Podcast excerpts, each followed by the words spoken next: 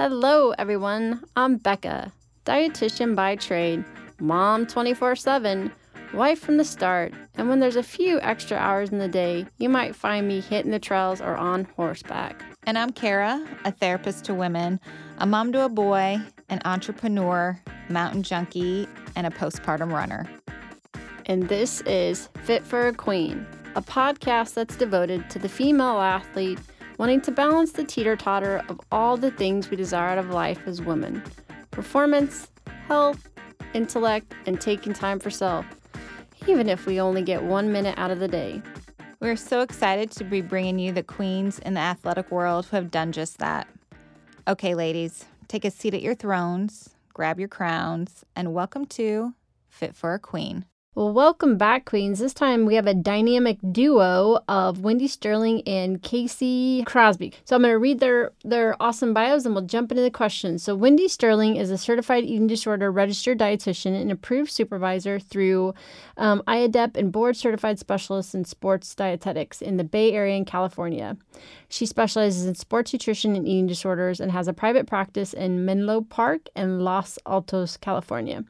Wendy is co-author of How to Nourish Your Child Through an Eating Disorder, a simple plate-by-plate approach to reestablishing a healthy relationship with food. And I do have to say that is my go-to for any adolescent um, client that I work with. She and her colleague, Casey Crosby, created the innovative approach to refeeding called the Plate-by-Plate Approach, a non-numbers visual approach which has been featured in the Journal of Nutrition and Dietetics in an article entitled The Use of Plate-by-Plate Approach for Adolescents Undergoing Family-Based Treatment. For tips and support on building good plates for nutrition re- rehabilitation for the treatment eating disorders, be sure to follow them on Instagram at Plate-by-Plate Approach, and we'll be sure to put that in the show notes. She is also the co-author of No Way, A Teen's Guide to Body Image, Food, and Emotional Wisdom, a book co-written by an adolescent doctor, Um, um, Shelly Ag- uh, Shelly Agarwal is the doctor, and Signe Darpinian is the L M F T and Certified Eating Disorder Specialist. Thank you. Got it.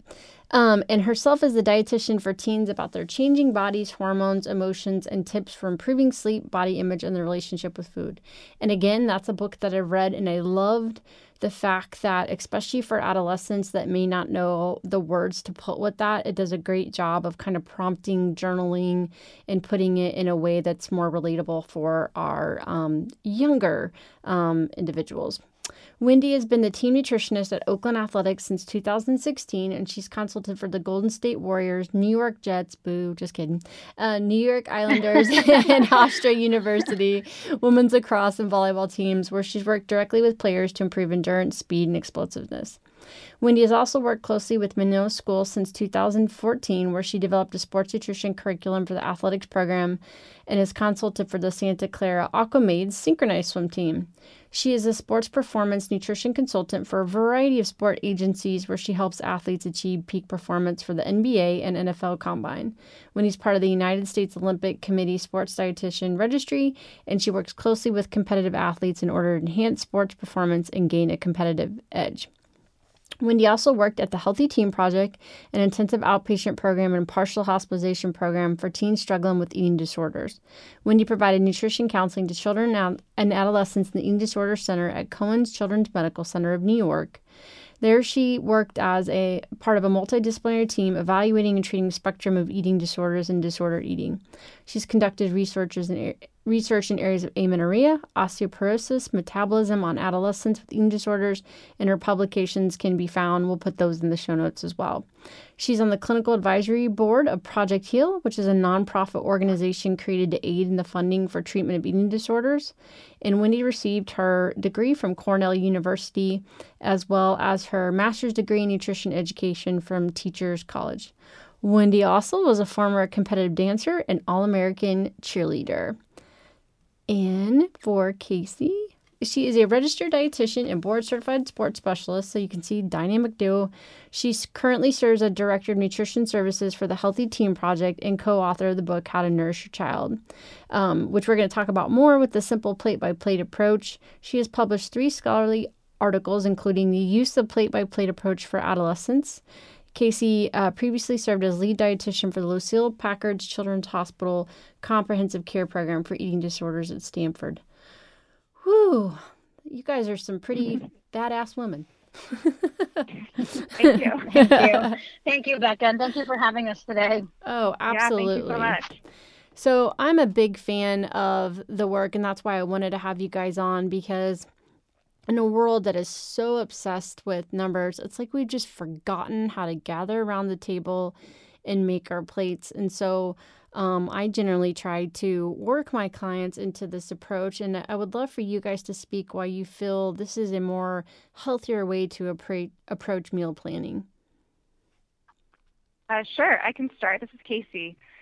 Um, so one of the um, issues that we constantly come up against in not only our society, but specifically in our work with eating uh, with Uh, individuals with eating disorders is a hyper focus on numbers and exactness.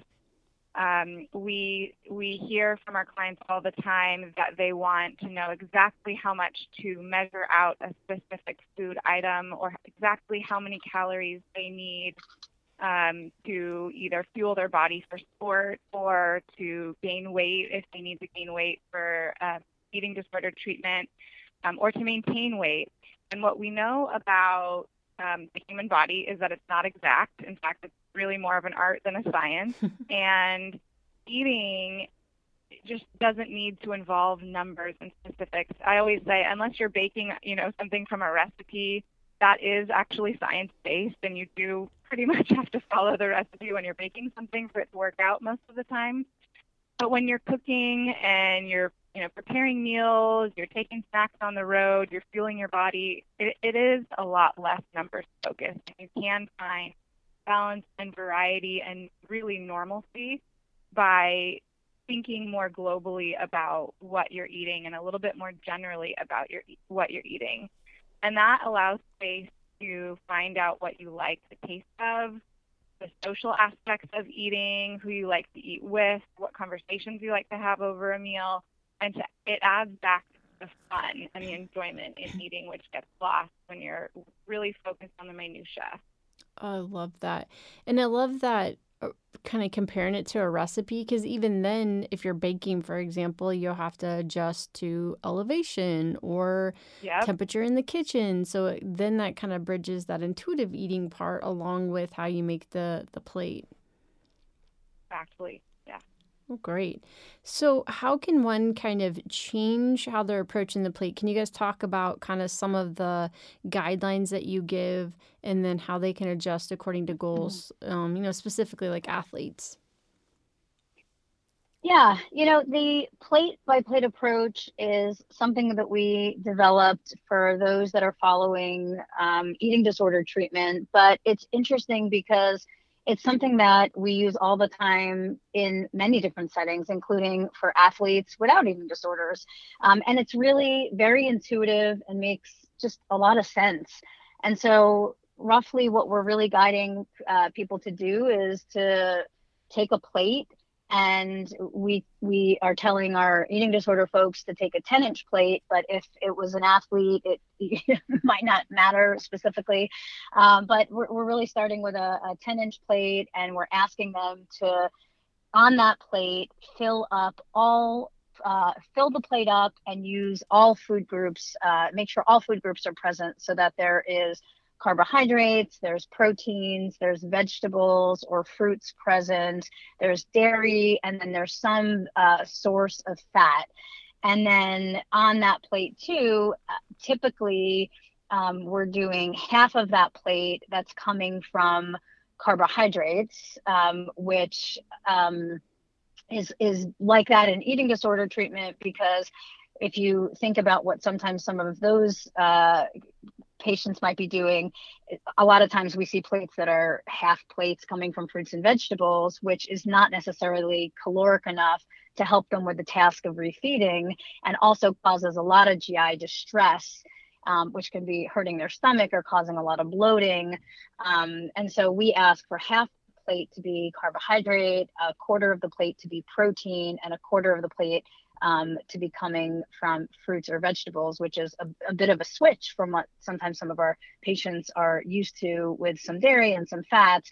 And also for athletes, that makes a lot of sense too, because really most athletes need about fifty to sixty percent, if not more, um, of their diet coming from carbohydrate. And so that actually makes a lot of sense. Um, we also have a different version of the plate, which might be a third of the plate coming from carbohydrate. And that just depends on what the athlete or the patient's nutritional requirements are um, at the time. Um, do they need weight restoration? Are they at weight maintenance? Are they, um, you know, transitioning off of a weight gain protocol down to sort of more of a weight maintenance protocol? Um, and so we have different versions of how they're filling up their plate.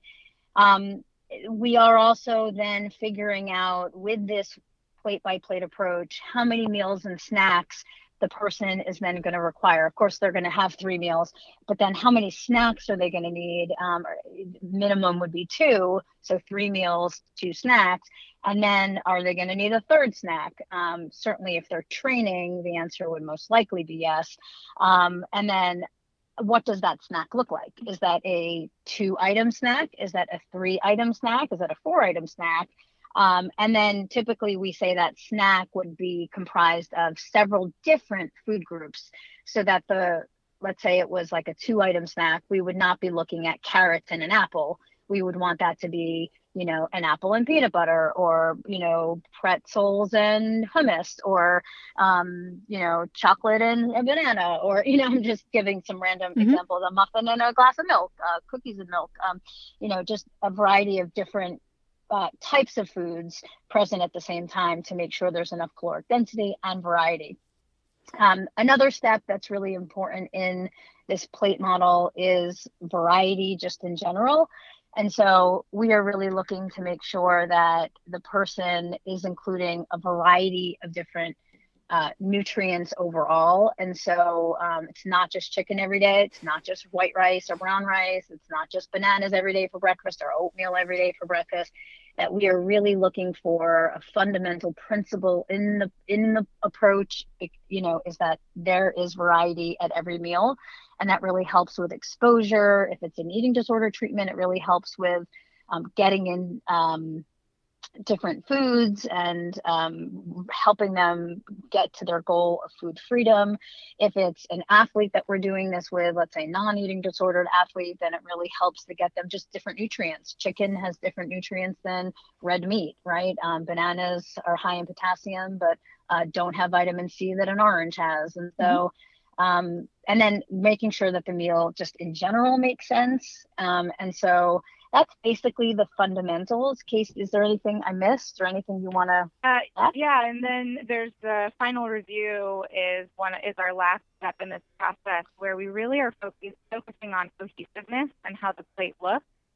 Um, a lot of our clients will patch together a meal that follows all the steps Wendy listed, but the meal just doesn't make sense. There's a mishmash of foods from different cuisines, or they're throwing on a pile of nuts for the fats, but it doesn't make sense in the meal. And so we're really focusing on that final glance at the plate. Does it make sense? Does it feel cohesive and normal? And if all of those six steps have been followed, the plate model, the plate-by-plate approach works, and it helps uh, a client get from breakfast to snack to lunch and so forth, with meals that really help and support fueling their body. Right. I love, like, they become like the, the macronutrient fillers. Like, okay, well, I've got beans. I can put beans here. Yep. And then I can put this here. And you look, I'm like, would you, I always say, would you expect to get this at a restaurant? Like, right, right. Let's try to have something that, that complements the, the taste together. So I really like how that blends the pleasure component. So I'm curious, when you transition clients that maybe have been on an exchange type plan or calorie counting, what are some of the things that they've said as they've moved into the plate approach?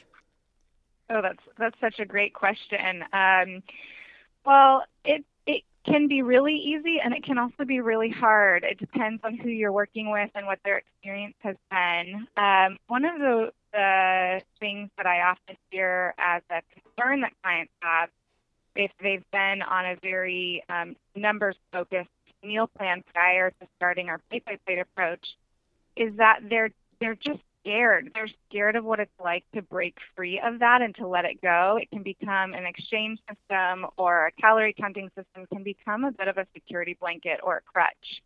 And so I often talk about bridging the gap between um, a very rigid meal plan and complete food freedom and food flexibility, which is the ultimate goal in the treatment of eating disorders, and really should be the ultimate goal for everyone. To be able to have that food freedom is so healthy and so, you know, wonderful and fun and interesting.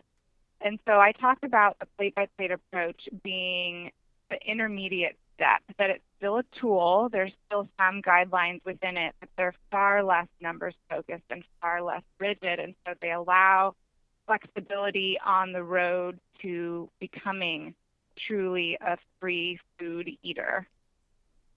Look great. Yeah, that's why I say you can take it to a potluck, you can take it to a restaurant, and you don't have to try to mm-hmm. pull out and calculate exchanges or figure out what the calories are. So Um, obviously, exactly. It makes life more doable.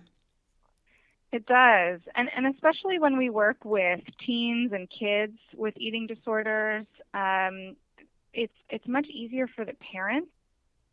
They are able to, to really step in and help their kid learn how to eat using the plate-by-plate approach, because they understand it too. It's not so details-focused, that they have the time and the space and the capacity to understand it and help their child eat.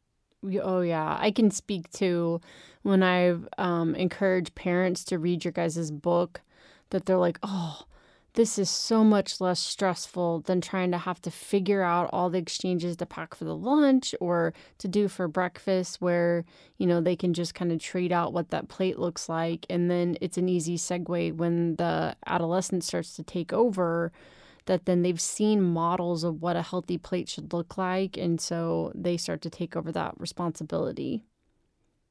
Definitely, yeah, and my ears. yeah, it, no, it, it, I totally agree. And, you know, I came from an exchange-based program in New York. Um, I, I was there for a long time when I first started my career um, at a very large eating disorder center. And, you know, a lot of times you're boxed in with exchanges, and you know, like a tablespoon of fat, uh, a tablespoon of dressing, sorry, is considered a fat.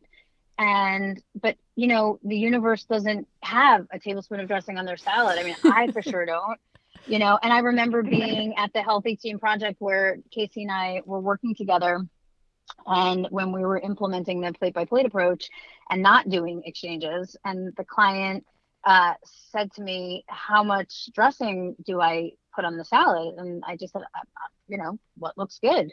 She kind of looked at me like I was nuts, you know, and she, just, she hesitated for a second, and she just was like, okay. And then she did, like, you know, poured on what looked good. And it's, you know, the ability to kind of just teach normalcy from mm-hmm. the beginning.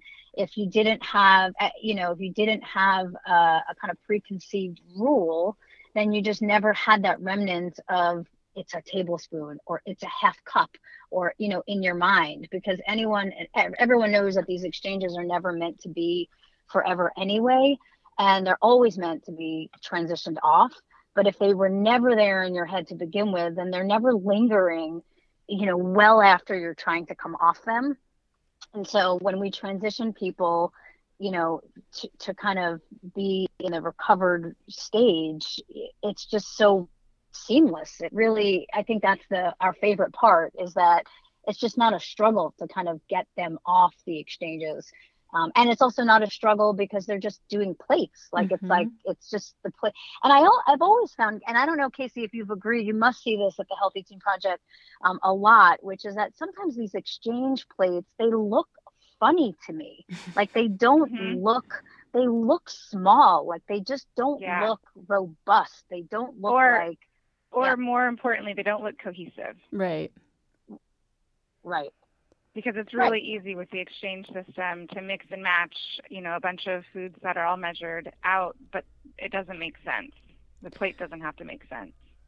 Well, and so that's you... one of what that's actually my favorite step in our plate-by-plate approach, is that last part. Is it cohesive? Does it look yummy? Is it normal? it's so important to teach uh, our clients that, that piece.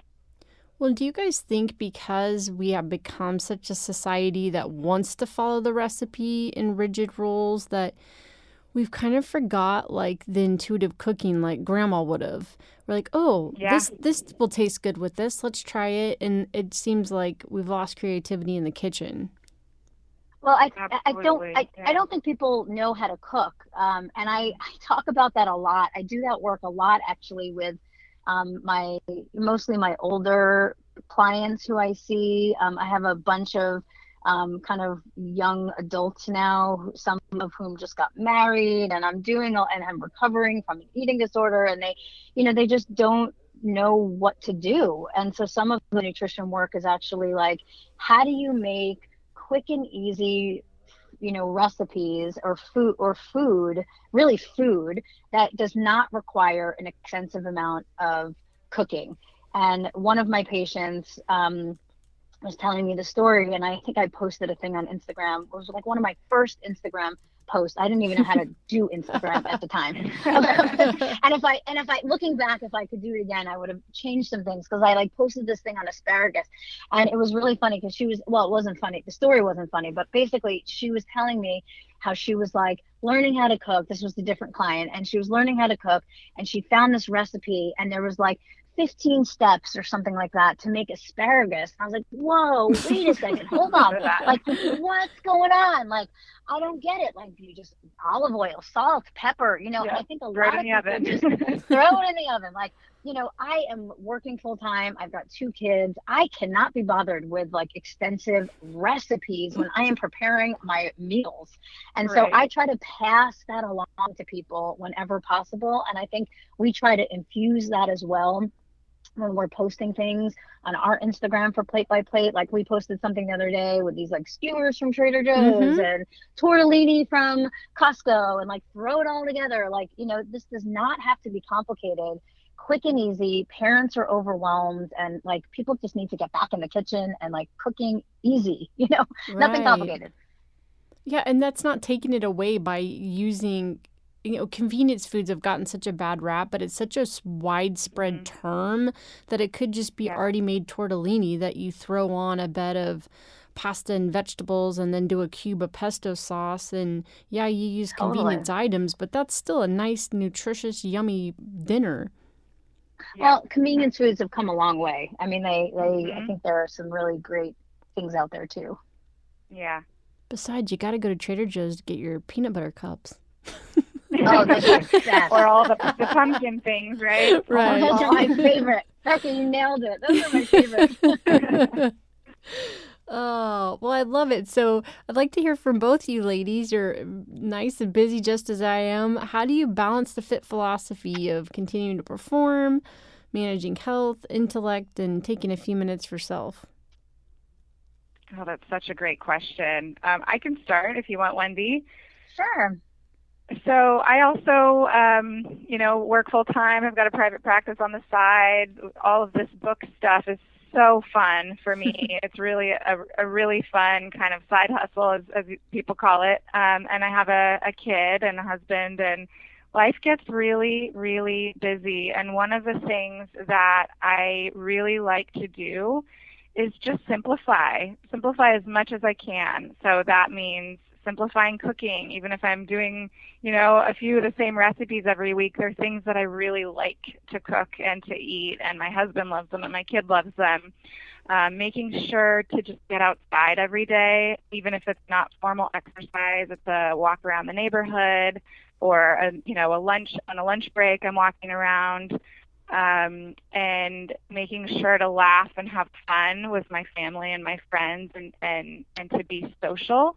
Those things really make me feel fulfilled. Um, and from a professional standpoint, I love what I do. It, it really is, what I do never feels like a job. And that's, I think, one of the the best parts about this work, is that it's rewarding, it's fun, it's creative. It it really stretches my my limits professionally um, and intellectually. And I, I just love it. And that makes me feel like I have to have the balance. Great. Great. Um, yeah, I think that's a good question. Um, I as well love what I do, and find a job you love and never work a day in your life. And right. I seriously feel super, super blessed um, to just love it. Like all aspects of whether I'm w- with clients or, you know, writing or just, you know, playing around on Instagram lately or just kind of whatever it is. Um, and so I feel like that really does fuel me and excite me and, and keep me engaged and, and motivated. And I, I love that. Um, but I, I am aware that I do want to, you know, have fun as well. And so I, I'm very lucky to have a family. And so we, you know, I, I really do try to not work on the weekends and not work at night. And so I set those boundaries as much as I can when I can. Um, to do that. And we try to play with my kids. We try to go hiking and, you know, go for a walk, and we love the outdoors, and I love to cook, and I certainly love to cook with my kids. I try to get them in the kitchen and with me as much as possible. Um, I love to go out with my friends when I can, grab a friend here and there. Um, and so I feel like I'm still evolving in that area and looking for other, you know, outlets. Um, but I think that's a, a work in progress, but I think, uh, and also sleep is a very big priority. I am, oh yeah, that's a, a good one. very, very big priority to me is to try to just make sure I'm in bed and getting enough, um, enough sleep. Um, I've always been that way, and I definitely need my sleep. My husband does too. Well, and I love the fact that you guys, women, you women collaborate together and do things together. I think that helps with that sense of not being alone and being able to, you know, share ideas, share struggles. And so you kind of, you guys have been a good role model. Oh, thank you. It, it really is fun. Well, yeah. Thank you so much for coming on, and I'm going to put both books along with um, the Instagram for the plate-by-plate approach, and encourage anybody that's listening to share your plates. I love being able to use it for my clients to be like, just just go and look, get some inspiration, um, look at how it compares to yours. So we need you out there to help um, tag them and help them fill up that, that Instagram account as well. So you guys Thank have you. a great rest of your day, and I, hopefully I'll be running into you in some conferences soon. That'd be Thank great. You. And thank you. Yeah. Thanks so much Thanks for having, having us today. You bet. Bye, guys. Today's episode is brought to you by yours truly. I'm excited to announce the releasing of my book, Finding Your Sweet Spot in Sport, Avoiding Relative Energy Deficit in Sport, also known as R E D-S, by Optimizing Your Energy Balance. Be sure to follow me on social media or go to my website, w w w dot becca macomble dot com. Bye, Queens. For additional information on today's topic and guests, follow us on Facebook, Twitter, and Instagram at Fit for a Queen. And Hashtag Fit for a Queen. And don't forget to rate us on iTunes. We can't wait for you to join us next time on Fit for a Queen. Bye, Queens.